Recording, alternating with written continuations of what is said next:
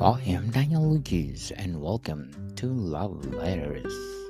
Love letters are a collection of love stories of people get lost, get crazy and disoriented in the name of love.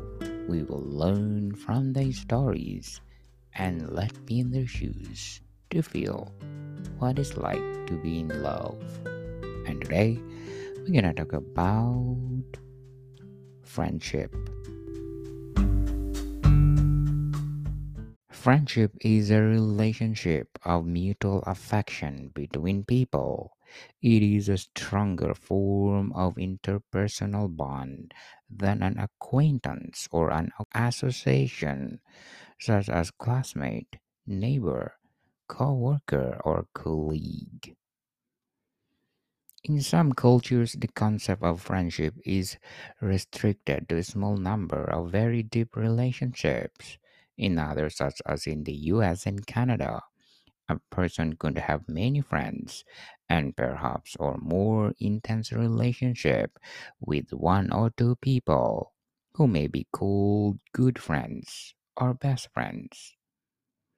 Other colloquial terms include besties or best friends forever, although there are many forms of friendship, some of which may vary from place to place.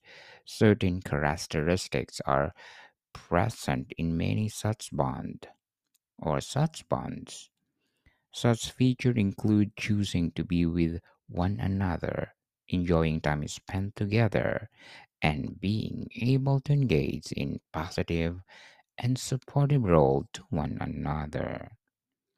Sometimes friends are distinguished from family, as in the saying friends and family, and sometimes from lovers, although the line blurred with friends with benefits.